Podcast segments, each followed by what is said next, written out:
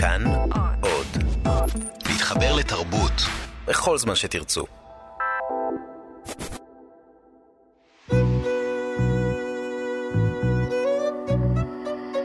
ליסה פרץ משוחחת. שלום לכם מאזיני כאן תרבות, באולפן ליסה פרץ, עורכת התוכנית ענת שרון בלייס. האורחת שלי היום היא הזמרת אביבה. השם המקורי הוא אביבה. שלום לך אביבה.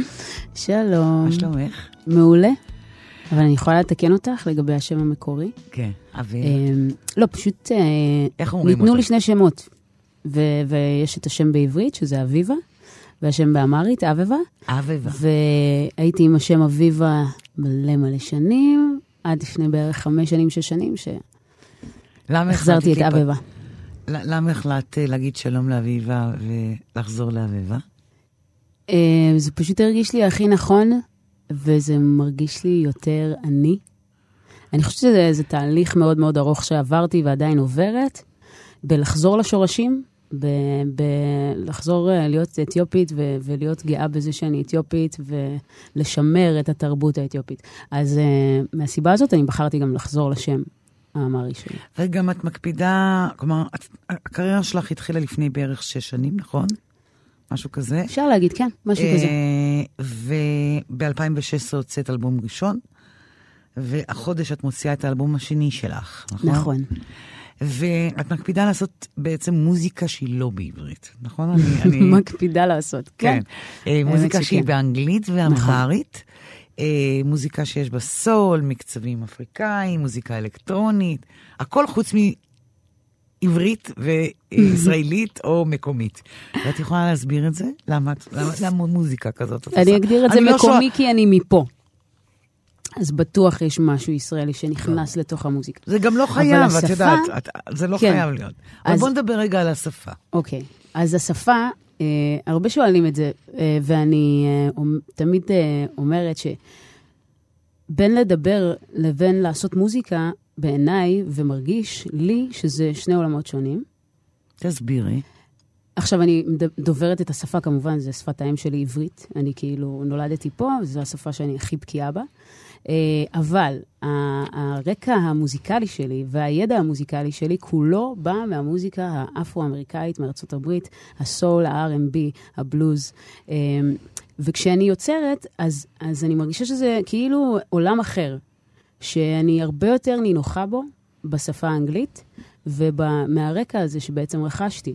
אה, ופחות מהמוזיקה הישראלית שבכנות פחות האזנתי לה במשך שנים רבות, ורק כשהגעתי ללמוד ברימון, שזה לפני בערך שמונה שנים, נפתחתי לעוד סגנונות ועוד עולמות ולמוזיקה הישראלית, יותר ממה שהכרתי. עכשיו רגע, אני אחזור איתך שוב, שוב פעם לשפה. בטח. אמהרית, כמה את שולטת בה? מתוך 100 אחוז. barely. Um, נגיד 20 אחוז. אבל, נורא מעט. נכון, שזה מצער, אבל אני בתהליך, ואני ממש... אה, זה ממש מצער אותי לשמוע. גם אותי. אבל, אה, אבל אני לגמרי אה, בתהליך של ללמוד את השפה הזאת ב- בצורה... ואיך איך קורה מצב שבו הוריי יכולים ב-84, נכון? נכון, במבצע... מדויק. מבצע אה, משה. מבצע משה, כן. סליחה. ואת אה, בעצם נולדת כאן, נכון. אבל 20 אחוז אמרית, וואי, איזה פדיחה. איך את עושה את זה? את מרגישה... שאמא שלי לא תשמע, סתם. אה, כן, את יכולה להסביר איך זה קרה?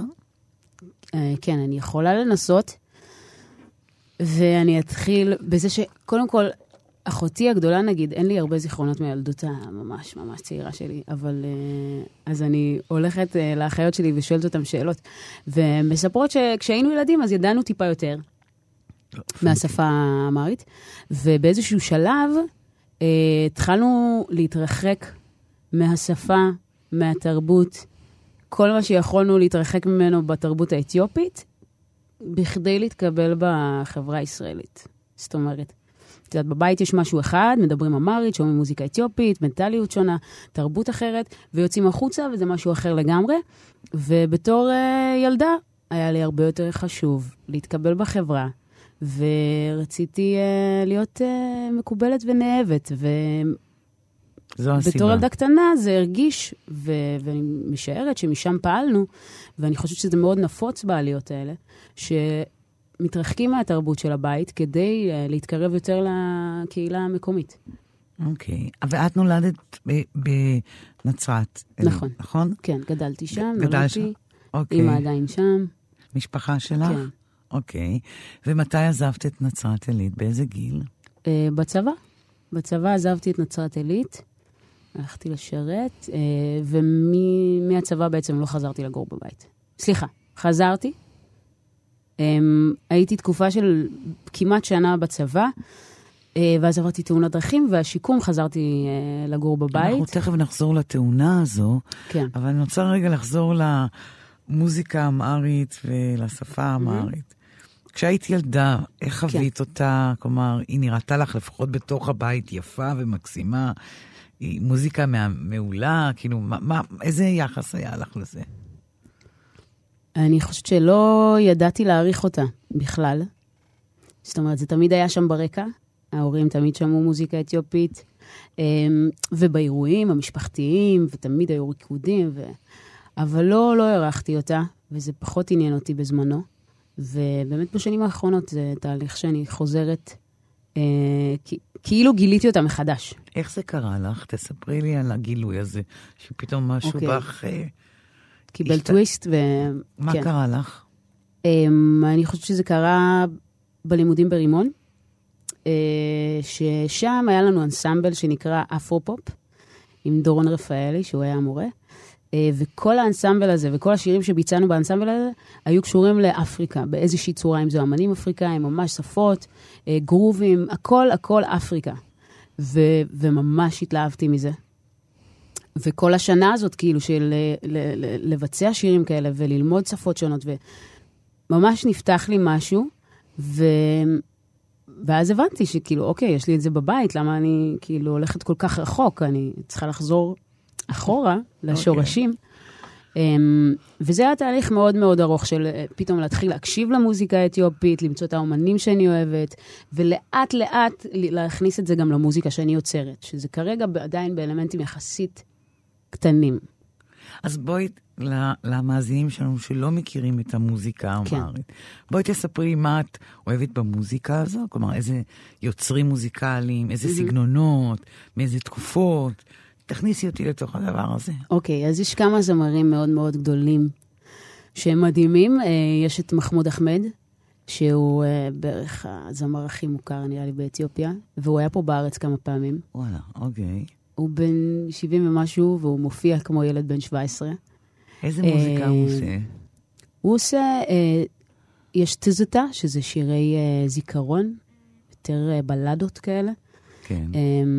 אמ, ויש שירים מאוד מאוד גרובים ושמחים. זאת אומרת, יש כמה סולמות שונים במוזיקה האתיופית, אה, מהמינור למז'ור, אמ, ועוד כמה כאלה יותר מוזרים, שאני מאוד אוהבת, עם זה אצל, שירים אצל אה, אסתר אוואקה, ויש את אה, זמרת שנקראת ג'יג'י, שאני מאוד מאוד אוהבת, שהיא שילבה את המוזיקה האתיופית עם המוזיקה המערבית בצורה מאוד מעניינת. וטלאון גססה זה גם אומן שאני ממש ממש אוהבת. איך קוראים לו שוב? טלאון גססה. שאני באמת מבצעת שיר שלו בהופעה שלי. ואת היית בהופעות של האנשים האלה? אצל מחמוד אחמד הייתי, ואסתר אוואקי שגם הייתה פה בארץ. נכון. אה, ואני כנראה אופיע בעצמאות עם אה, עוד זמר מאוד מאוד מוכר, ששמו טדי אפרו, אה, פה בארץ גם. אז זה מדהים, כן, יש מלא מהאומנים שמגיעים לפה. כן? יס. מביאים אותם לארץ? כן, יש פה אוכלוסייה שמחכה ורוצה לראות אותם. רגע, וזה אולמות מפוצצים? כן, זה אנגר 11 ויותר. וואלה. כן. ואיך את כאילו מקבלת את המוזיקה? את קונה? את מתעניינת? כאילו, מאיפה את מגיעה? חוץ מהיוטיוב וזה. האמת שקניתי כמה דיסקים כשהייתי באתיופיה, אה, בפעמים הראשונות שלי. או, זה מעניין אותי, כן. מתי היית באתיופיה? הייתי, האמת שכבר יצא לי להיות שם שלוש פעמים, וזה בערך כל שנה, בערך בשלוש שנים האחרונות. ואת נוסעת ואת קונה שם מוזיקה. כן. ולאן את נוסעת באתיופיה שאת נוסעת?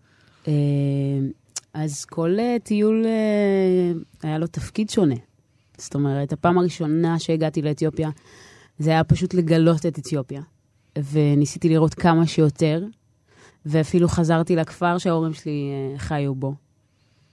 זה שבסוף גיליתי שבכלל לא ממש הגעתי לאזור מגורים ורק לשוק, אבל אחרי שיחה עם אמא הבנתי את זה. אבל, אבל אה, ממש כאילו באתי להכיר את, ה, את המקום ואת ה, את ה, את ה, את החוויות ששמעתי עליהם ואת האנשים ששמעתי עליהם. אה, ובפעם השנייה זה היה תקופה יותר ארוכה, הגעתי לחודש ונשארתי שם. איפה היית בחודש? האמת שהייתי רוב הזמן באדיס, בעיר בירה. אוקיי. אה, וקצת אה, התנדבתי, וקצת הכרתי מוזיקאים, וקצת אה, יצרתי. ופעם אחרונה זה היה ממש לפני חודש. חזרת לפני חודש מאתיופיה. כן. והיית גם באדיס? הייתי גם באדיס, הייתי בגונדר, הייתי באקסום, הייתי בלליבלה. טיילתי, האמת, עם קבוצה, אז זה היה הרבה יותר מגוון. אז תחזרי איתי רגע לפעם הראשונה שנסעת לשם. כן. ואת יורדת מהמטוס ו... זה מבלבל אותך? ראשון, זה מרגש אותך? זה מאכזב אותך?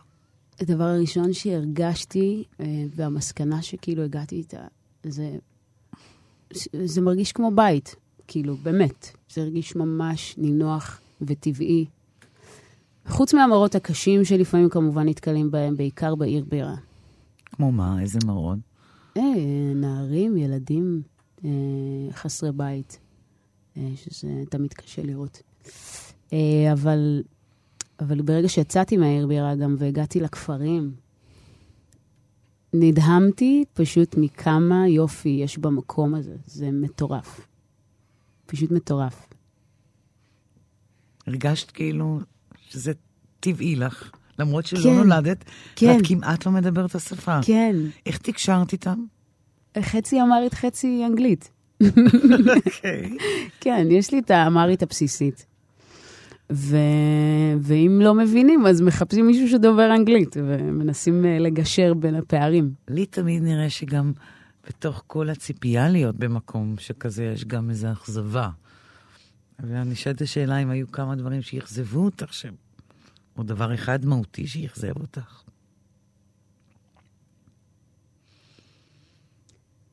אני לא יכולה להצביע על משהו. אמ, בעיניי מה שקשה, כמובן, אני חוזרת לאותו דבר, מה שקשה לי לראות זה, זה העוני, ויש שם אמ, פערים מאוד עצומים בין אוכלוסיות, כאילו עשירות לעניות, שזה ממש באותו נוף, באותו מקום, ממש בניין ליד בניין. אמ, אבל חוץ מזה, בעיקר, באמת, החוויה הייתה מדהימה, הטוב לב של אנשים ברחוב, וכמה עזרה שקיבלתי בכל סיטואציה שנתקלתי בה. זה היה מדהים, פשוט זה היה כל כך כיף לגלות ולראות שמפה אני מגיעה. אוקיי. Okay. פתאום עלה לי מחשבה שמה שאת צריכה לעשות זה רזידנס אה, למוזיקאים ישראלים שם. או. נכון, רעיון טוב. זה יכול להיות. מדהים. ברור. הרי יש סצנה עכשיו הולכת וגדלה ומתפתחת מדהים של מוזיקה של יוצאי קהילת אה, אתיופיה. נכון. עדן דה רסו, קפה שחור, יש עוד שמות. אה, אסטרדה, גיליאלו. כן. כן, יש מלא. מלא. ופתאום אני אומרת, צריך לעשות רזידנס כל שנה באדיס או מחוץ לאדיס למוזיקאים אה, אה, ממוצא אתיופי. או לא רק ממוצא אתיופי. לא, קודם כל האתיופים, סליחה. את אומרת, קודם כל הם. סליחה, אחר כך אוקיי. יבואו אחרים. תגידי רגע, ואת מרגישה חלק מהסצנה הזו? תלוי איך אנחנו מגדירים אותה, אם זה מוזיקה מיוצאי קהילת אתיופיה, אז דפנטלי, כן. אני... במה את מבדלת את עצמך מהחבורה הזו? אני חושבת שבין כל אחד ואחת אנחנו נשים לב להמון הבדלים. אמ, כל אחד חווה את החוויות שלו ו- ו- ומבין את התובנות שלו. אה, יש מלא דברים שיכולים להיות דומים, אם זה בחוויה של ההתאקלמות פה בארץ, אה, אם זה בחוויית הגזענות, אבל לא תמיד. אמ, אבל כל השאר, זה באמת, אני מרגישה שכל אדם הוא עולם אחר. את מכירה אותם? את... אה, כן. אתם... למשל, במופע ההשקה שלי אירחתי את אסתר עדה ואת עדן דרסו, יחד עם גל דה פז, אבל אנחנו מדברים ספציפית על uh, יוצאי קהילת אתיופיה, אז, זה היה אירוח של שתי הזמרות, והיה מדהים, ואת אסתר אני מכירה מכמה שנים אחורה. אה, וזה יוצרות מדהימות. מדהימות. ממש. אין ספק. כן. עכשיו נשמע את סלייב.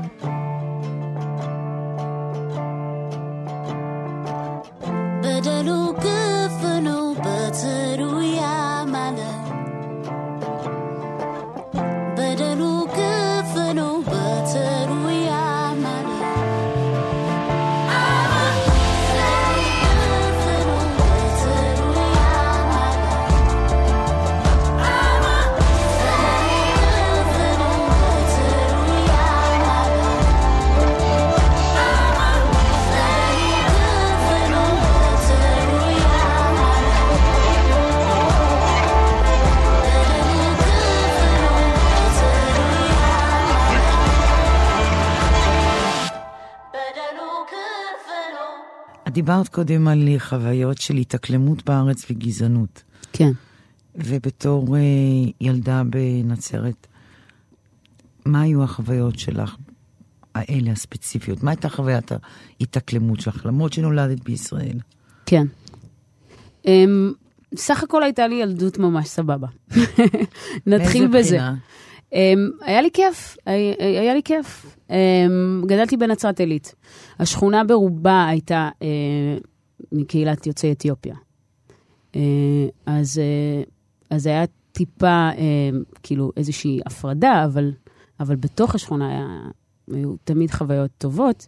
Um, ומקומות שהרגשתי בהם איזושהי גזענות או איזושהי תחושה כזאת של, את יודעת, מתייחסים אליי ככה כי אני אתיופית, לא, לא חוויתי יותר מדי, אבל ב, נגיד ב, בתיכון, ש, שהייתי בכיתת בגרות, הייתי האתיופית היחידה בכיתה, בכיתת בגרות, ו... שזה כבר אומר לכשעצמו. כבר אומר לנו לא, משהו. נכון. אמ, ו- ו- ובדיוק התחילה התנועה הזאת של התלבושת אחידה. אז יש כאלה ילדים שהיו כזה לא לובשים ולא מרשים לעצמם להגיע, לא בתלבושת אחידה וכאלה שכן וכולי. אז, אז כמובן שגם אני עשיתי את זה, וממש שמתי לב להבדל של היחס של המנהלת כשהיא רואה אותי בקבוצה עם החברות כיתה, שהן לא אתיופיות, זאת אומרת, הייתה נחמדה, הייתה מקסימה, הייתה שואלת שאלות ומתעניינת. וכשהייתי מבלה עם החברות האתיופיות, אז תמיד זה היה בח... בכעס, ו... ולמה אתם לא עם תלבושת אחידה, ו... ואני שוב מציינת שזו אותה בחורה, פשוט. בנוף אחר. בקונטקסט אחר. כן, ו... ו... וזה זכור לי, עד היום אני זוכרת את זה. אמ, אז שוב, אני אומרת, זו לא חוויה שהיא קשה מדי. עברתי אותה ואני אעבור עוד רבות, אבל, אה, אבל זה, כן, זה עצוב. אה, חווית עוד חוויות מהסוג הזה בחיים, בהמשך חייך? עוד חוויה שזכורה לי, טוב, זה כשהייתי גרה בקיבוץ אמ, מיד אחרי הצבא, אחרי השיקום, הגעתי לגור בקיבוץ בצפון. ועבדתי כמטפלת בגן ילדים. והייתה שם סיטואציה שזה היה יחסית בתחילת העבודה שלי שם, והגננת ביקשה ממני ככה לאסוף את כל הילדים מהחצר ולהכניס אותם פנימה. והיה איזה ילד אחד טיפה שובב חמוד מקסים, שלא רצה להיכנס, ונשארתי איתו ושוחחתי איתו. והילדים כבשו אותי כבר uh, מתחילת הדרך, וככה הרשיתי לעצמי ואמרתי לו, אתה יודע שאני אוהבת אותך? אז הוא אמר לי, אבל אני לא אוהב אותך. אז שאלתי אותו, למה? הוא אמר לי, כי את שחורה. וזה, באותו רגע מאוד מאוד כאב לי לשמוע. כמובן שאחרי זה, אחרי כמה חודשים כבר נהיינו החברים הכי טובים, והוא לא זוכר את זה בטח בכלל. אבל היה לי קשה מאוד, גם בדיעבד, שאני חושבת על זה, להבין שילד בן חמש כבר לומד את הדבר הזה ששחור זה דבר רע, ולכן הוא לא יכול לאהוב בן אדם שחור, זה בעיניי מזעזע, משהו במערכת החינוך שלנו אה, חייב אה, להשתנות. ובצבא, אחרי הצבא, בחיים בתל אביב, ברימון. כן, גם בצבא היו חוויות כאלה או אחרות. אמ, ברימון והלאה, אני כבר uh, מרגישה שזה פחות uh, מגיע אליי. ומה, כשאתה נתקל בחוויית גזענות מהסוג הזה, מה זה דורש ממך לפתח, מלבד אור של פיל, או מלבד הדבר הזה? מה זה דורש ממך? זה בעיקר, אתה uh, שומר על איזשהו דיסטנס.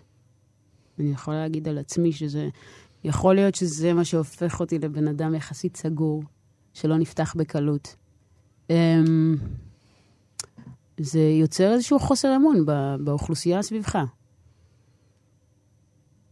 עוינות, חוסר אמון, חוסר ביטחון. חוסר uh, אמון וחוסר ביטחון בהחלט. עוינות אולי פחות. הבנתי. Um, אבל המוזיקה... כן. היא סוג של איזה צורה לי, גם להיות מי שאתה לגמרי. וגם מי, ש... מי שלא? לא, וגם להתחבר לעולם. Mm-hmm.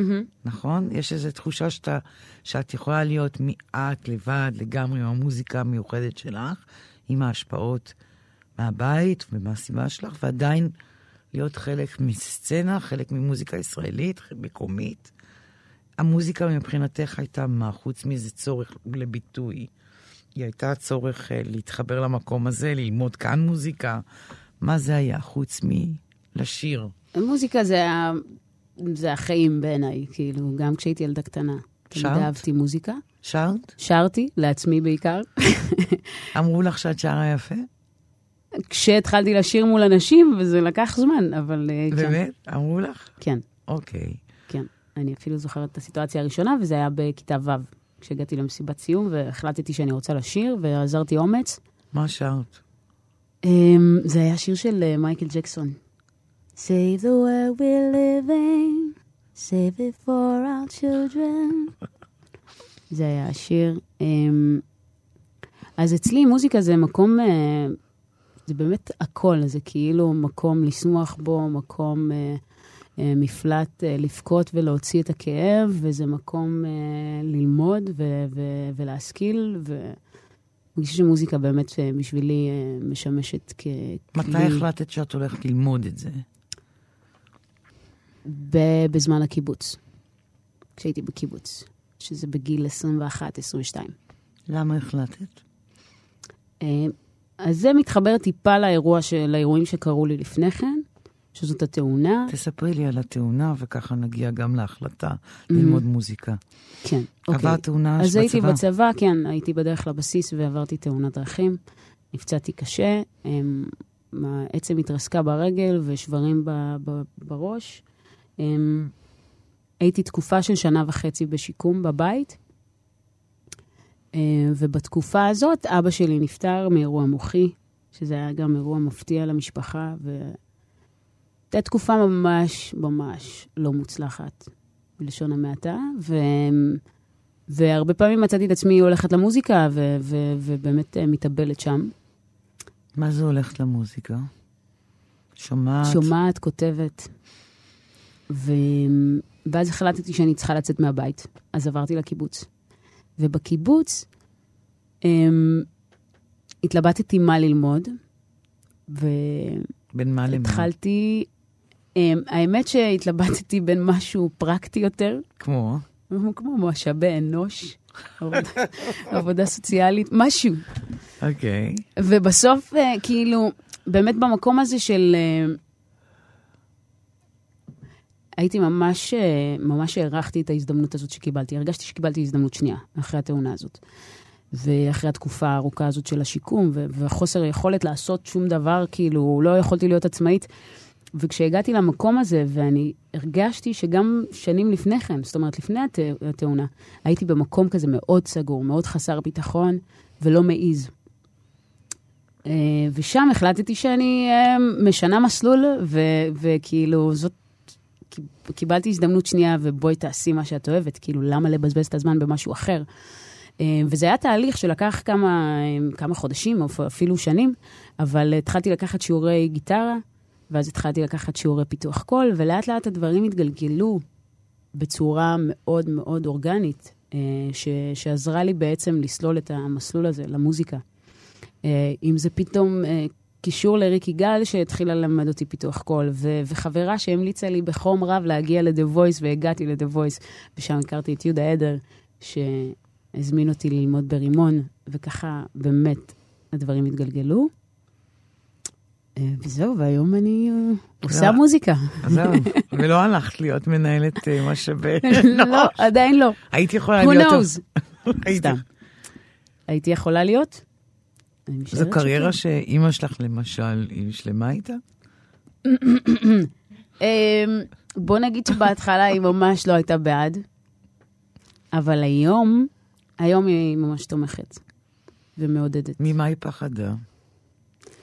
אני חושבת שכל הורה שהילד שלו פונה למוזיקה יכול לחשוש ולדאוג אה, מעצם העובדה שהתחום הזה הוא מאוד לא יציב. אה, זה לא מסלול שאת יכולה להבטיח שעוד כמה שנים את תוכלי לרכוש בית, לגדל את הילדים שלך, ואת יודעת, כאילו זה, זה מסלול מאוד אה, לא יציב. ואני חושבת שאימא שלי, ההורים שלי בכלל עבדו מאוד מאוד קשה כדי לספק לנו את, ה, את הצרכים, ו- ושנגיע ללימודים וש- ושלא נסיים כמוהם. זאת אומרת, שנוכל לחיות חיים יציבים ובריאים בלי, אה, בלי הקושי הזה של לרדוף אחרי המשכורת, אחרי הפרנסה. אה, ואז פתאום הבת שלך באה ואומרת לך, אה, טוב, אמא, אני רוצה להיות סורי, אבל אה, אני רוצה לעשות מוזיקה. אז היא לא קיבלה את זה בקלות. אמ, אבל לאט לאט היא התרגלה, ו- ועכשיו אה, היא ממש אה, תומכת. הייתה בהופעות שלך? היא הייתה בהופעות, היא משתתפת בקליפ האחרון שצילמתי. היא כבר אוקיי. ממש אה, לוקחת חלק פעיל. תספרי לי על האלבום שהוצאת עכשיו. אמ, זה תכנים שאת כתבת, טקסטים שאת כתבת? כן, האלבום נקרא In My Thoughts, ואת השירים אני כתבתי והלחנתי, ויש קטעים באמרית ששיתפתי פעולה עם כותבים. איזה כותבים? חברים, יוצרים. אה, יש את אה, סולומון מרשה ויש את אה, שטיה קפלה, שעבדו איתי יחד. ויש את טספאי, שגם השתתף בשיר אחד. אה, השיר, האלבום הזה מורכב ממלא שירים שנכתבו לאורך השנים, והם קיבלו צורה אחרת לגמרי. כמובן, בעבודה עם איציק פצצתי, שהפיק את האלבום ועשה עבודה מדהימה. אמ, אז באמת אני, כאילו, כשם האלבום כן הוא, אני משתפת את המחשבות ואת הדעות שלי ואת הרגשות, את התסכולים שלי, אמ, וחושפת אותם בפני הקהל. גם את הכאבים שלך? אה, כן, הבנתי. לגמרי. התאונה למשל, זה אירוע מכונן בחייך. נכון. כלומר, אירוע שממנו יצאת מהבית, החלטת ללמוד מוזיקה, ומשם... וכשהיית בבית עם. בשיקום של הזה, לאן חשבת שאת הולכת? כלומר, מה... מה הייתה התחושה הזאת להיות אה, סגורה ומסוגרת בבית שנה וחצי? אביך נפטר. אמ, זו הייתה תקופה מאוד מדכאת.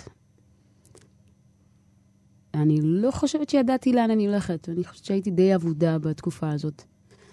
אמ, והיה לי מאוד קשה לחיות עם העובדה שאני צריכה כאילו את העזרה הזאת כל הזמן, לפחות בתקופה ההיא.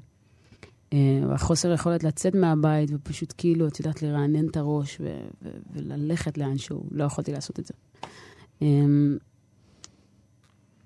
היא גם לימדה אותך, אבל שיעור נורא חשוב, שצריך לעשות עכשיו, כאן ועכשיו את מה שאתה את אוהב. מה שאתה אוהב, ובלי להסס ובלי לפחד, ברור. זה כן. מוטו שיושב לך מאז בראש, הוא מלווה אותך? כן, כמובן שאני כל הזמן מתזכרת לעצמי, את יודעת, אה, החיים מזיזים אותנו ואנחנו, ותמיד יש פחדים שצריך להתמודד מולם. אבל אה, בסופו של דבר, כמה שהאירוע הזה היה קשה, זה הביא אותי למקום שאני נמצאת בו, ואני מאוד מאוד שמחה על המקום הזה. אז, אה, אז יצא מזה טוב. בסופו של להגיד, דבר. כן. עכשיו נשמע את בלק.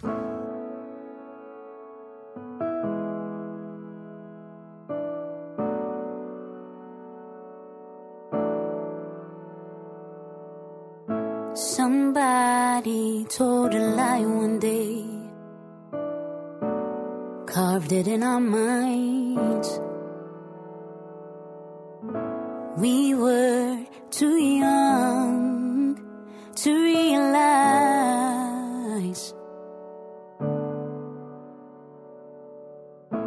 the weight of his lie lying on our shoulders.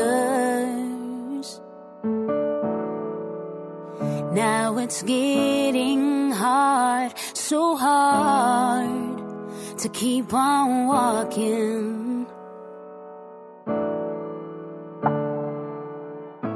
This man was no man, he was the devil himself.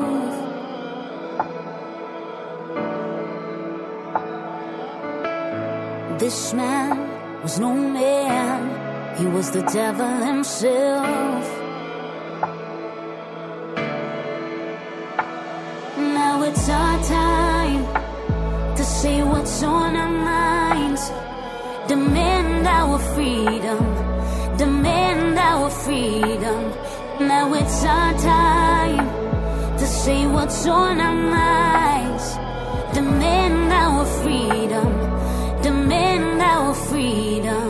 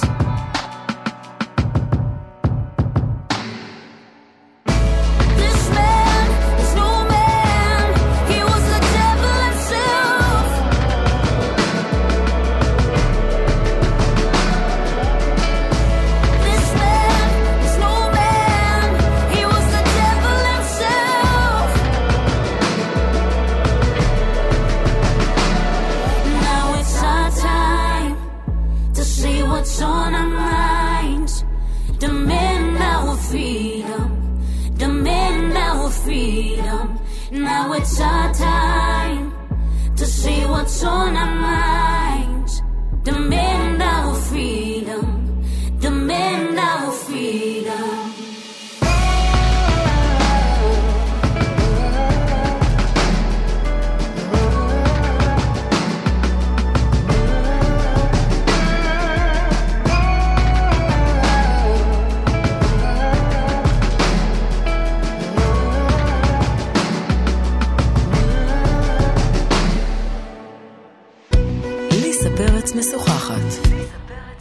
איתי באולפן, המוזיקאית אביבה.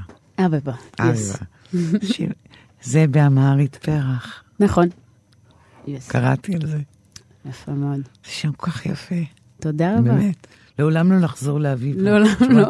לעולם לא. never ever. ever. אוקיי, אמ, מבטיחה.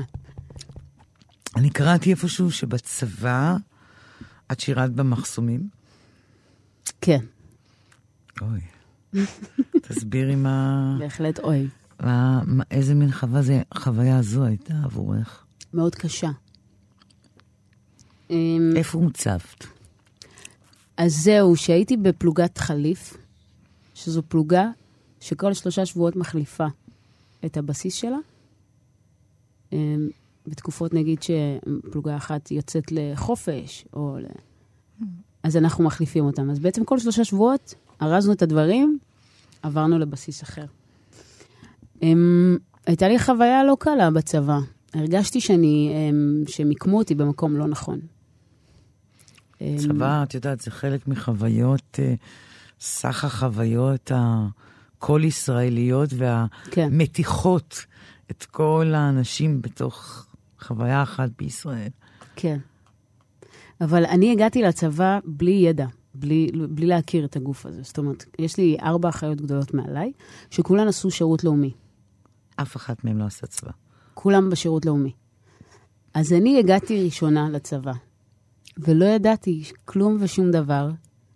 לא ידעתי למה אני נכנסת, זה בעיקר היה שוק. אמ, והרגשתי שהתפקיד הזה לא, לא היה לי נכון.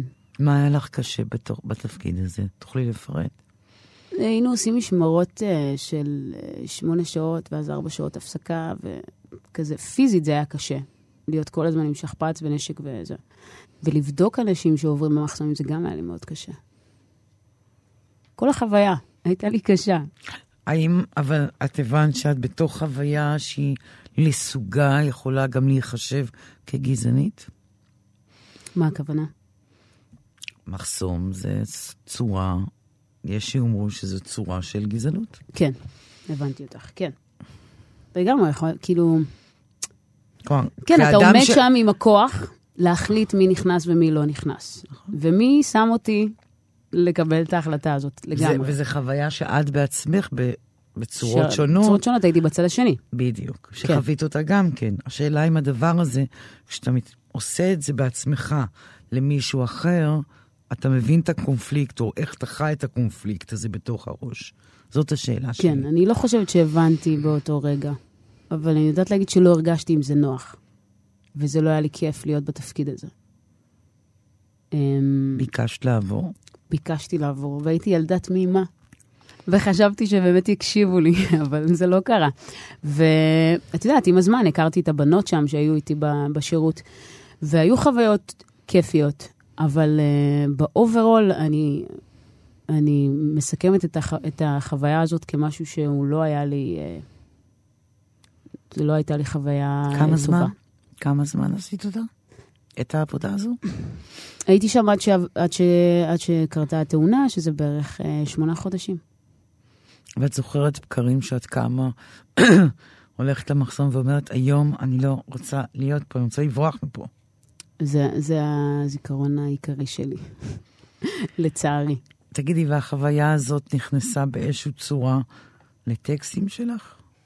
חוויית גבולות, מחסומים, אנשים שזהות, חופש. Um, כן, אני מדברת על חופש הרבה בשירים.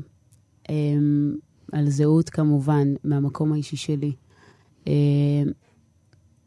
אני לא חושבת שדיברתי משהו, על משהו ספציפי שקשור לחוויה הזאת בצבא, אבל אם נתייחס לטקסטים באופן כללי, אז, אז המסר ה, העיקרי הוא באמת כאילו להיות מי שאתה ו- ולהרגיש בנוח עם מי שאתה, ולא להקטין את עצמך או להגביל את עצמך בגלל מישהו אחר שהוא סביבך, או שהוא דורש את זה, או שהוא מבקש את זה.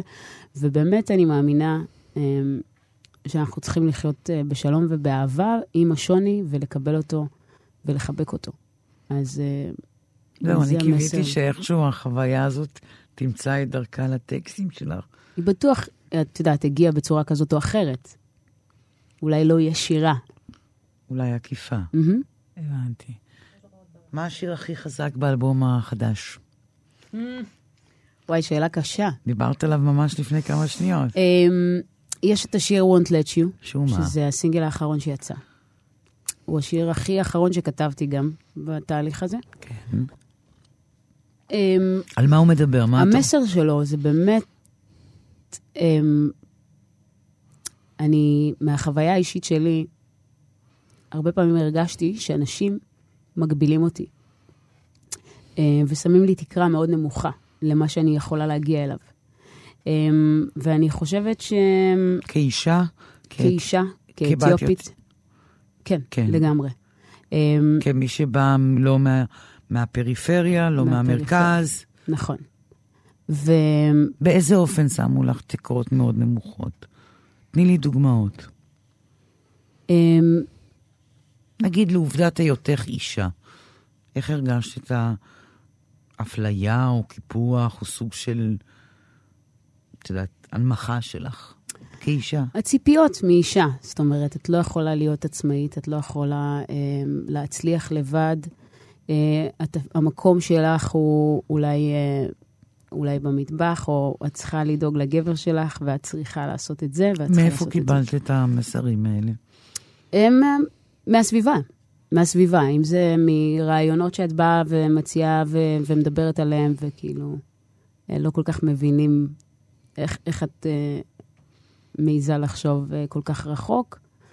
אה, אם זה גם מההתנהגויות האלה של, אם זה בבית ספר, כשהמנהלת רואה אותי ואומרת, כאילו, אה, באה אליי אה, ו- ו- ויוצאת עליי רק, רק כי אני עם החברות האתיופיות, אז, אז זה דברים שכאילו אני סופגת, זה דברים שאנחנו סופגים, ו- והם, והם אה, יוצרים אצלנו איזושהי אה, מחשבה, איזושהי אמונה, ובאמת, בסופו של דבר אנחנו יכולים באמת להגיע למקום הזה שאנחנו מאמינים בדבר הזה, כי החדירו לנו אותו כל כך הרבה זמן, אם זה בחינוך, אם זה בתקשורת, אם זה מעולם לא ראיתי אה, מודל לחיקוי ש- שקרוב אליי, ש- ש- שדומה לי, בטלוויזיה, ב- בעיתון.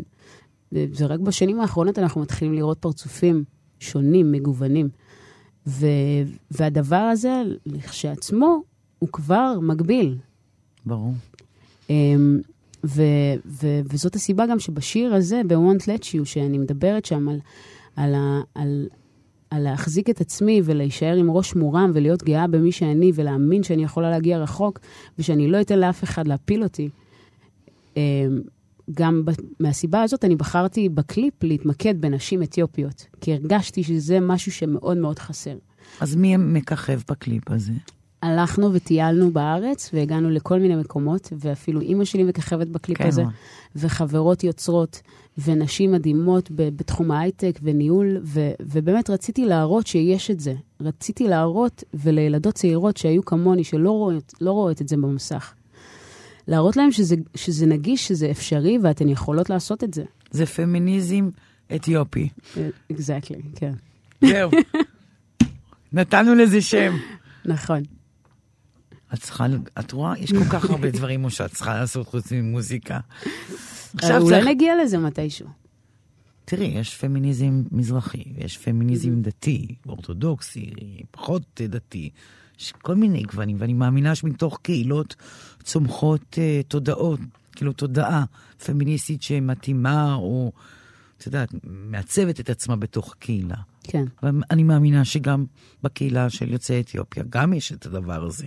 בהחלט. והריבוי של הנשים, ה, למשל, המוזיקאיות, זה מודל פמיניסטי. תקני אותי אם אני טועה. נכון. נכון, יש יותר נשים מאשר יוצרים מוזיקה, מוזיקאים. האמת שנצטרך לספור את זה, אני לא בטוחה. יש מלא יוצרים גברים, באמת? או, אני... או נערים, צעירים יותר. אה, אני מכירה לא מעט, כן. אני הייתי בטוחה שיש יותר נשים. אפילו, יכול אגב, להיות, יכול להיות. אבל אולי אפילו אם זה 50-50, כן. זה הרבה זה- יותר טוב. אנחנו כבר מי ש- במקום טוב. הרבה יותר לגמרי. טוב. תחשב- תחשבי לגמרי. על זה. מהמם, זה הרי תמיד הפוך. נכון. אוקיי. מי נגיד הזמרת האתיופית שהכי היית רוצה לשתף איתה פעולה בעולם? אה, דיברנו עליה מקודם, קוראים לה ג'י-ג'י. בואי תספ... והיא תרחיבי לי על מדהימה. ג'י-ג'י. מי זאת? בת כמה היא?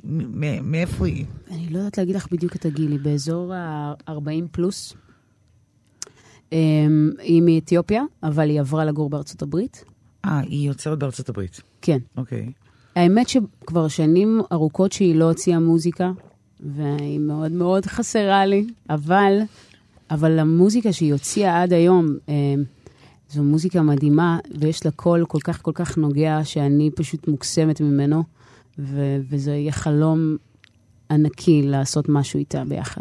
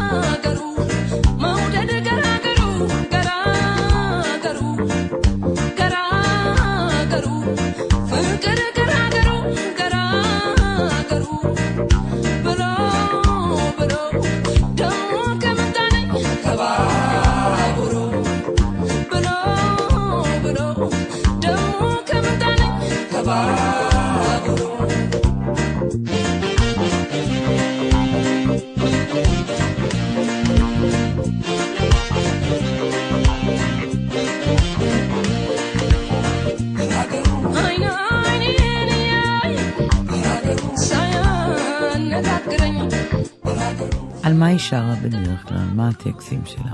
אז, אה, אז כמו שאמרתי, אני לא בקיאה אה, גדולה בשפה, אבל התחלתי ללמוד את השפה האמרית, ויש לי מורה. והאמת שדיברנו על ג'י-ג'י ועל השירים שלה, אה, שהוא גם מאוד אוהב אותה, ו, ו, ויש לה מלא שירי אהבה, אה, ויש לה מלא שירי עם, זאת אומרת, וגם אם היא נוגעת בנושאים חברתיים, שזה מדהים בעיניי שהיא עושה את זה, כי זה משהו שאני מאוד מתחברת אליו. בעיניי מוזיקה היא כלי לחינוך ולשיפור. ו, וגם היא אה, עושה את זה במוזיקה שלה, והיא אה, מדברת ל, לעם האתיופי, ו, ומנסה אה, להוביל אותו לדרך אה, נכונה יותר, ו, ולהגיע אה, למקום שבאמת הם אה, מרימים את המקום, אה, ומשפרים את הסיטואציה שהם נמצאים בה כרגע. נגיד, אה, מוזיקאיות אה, אתיופיות רואות בה גם כמודל חוץ ממך? כאילו, היא נחשבת מאוד? היא נחשבת מאוד, אה, אין ספק, כן. אז צריך להביא אותה לארץ. צריך להביא אותה, צריך להביא אותה ליצור שוב, זה מה שצריך לעשות. למה היא בשתיקה כזאת ארוכה? כן, של כמה שנים טובות. יש סיבה לזה? לא שאני יודעת עליה. צריך לכתוב לה. אני, אולי אני אצא למסע דברים- לחפש אותה לא, בארצות בדיוק. הברית. תראי כמה משימות יש לפתחך. מלא. אז נראה לי שעם כל המשימות האלה, אני צריכה לצאת לדרך. את צריכה כבר לצאת לדרך. כן. בהצלחה עם האלבום החדש. תודה היה לי רבה. מאוד מאוד כיף לדבר היה לי איתך. תענוג, תודה. תודה רבה לך. עד כאן השיחה עם המוזיקאית אביבה. באולפן ליסה פרץ, עורכת התוכנית ענת שרון בלייס. אתם מוזמנים להאזין לתוכנית הזאת ואחרות ביישומון כאן אודי. תודה לכם ולהתראות. Give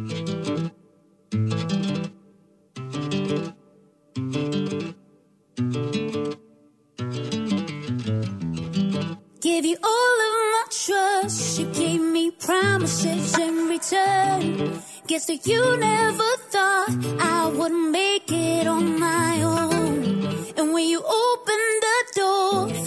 I thought I had a real chance to show I'm worth just like you, but you pushed me to the edge. I've been sitting here for too long, got me thinking I won't make it. My fear, my doubt only make you stronger. See, time will prove that you've been wrong.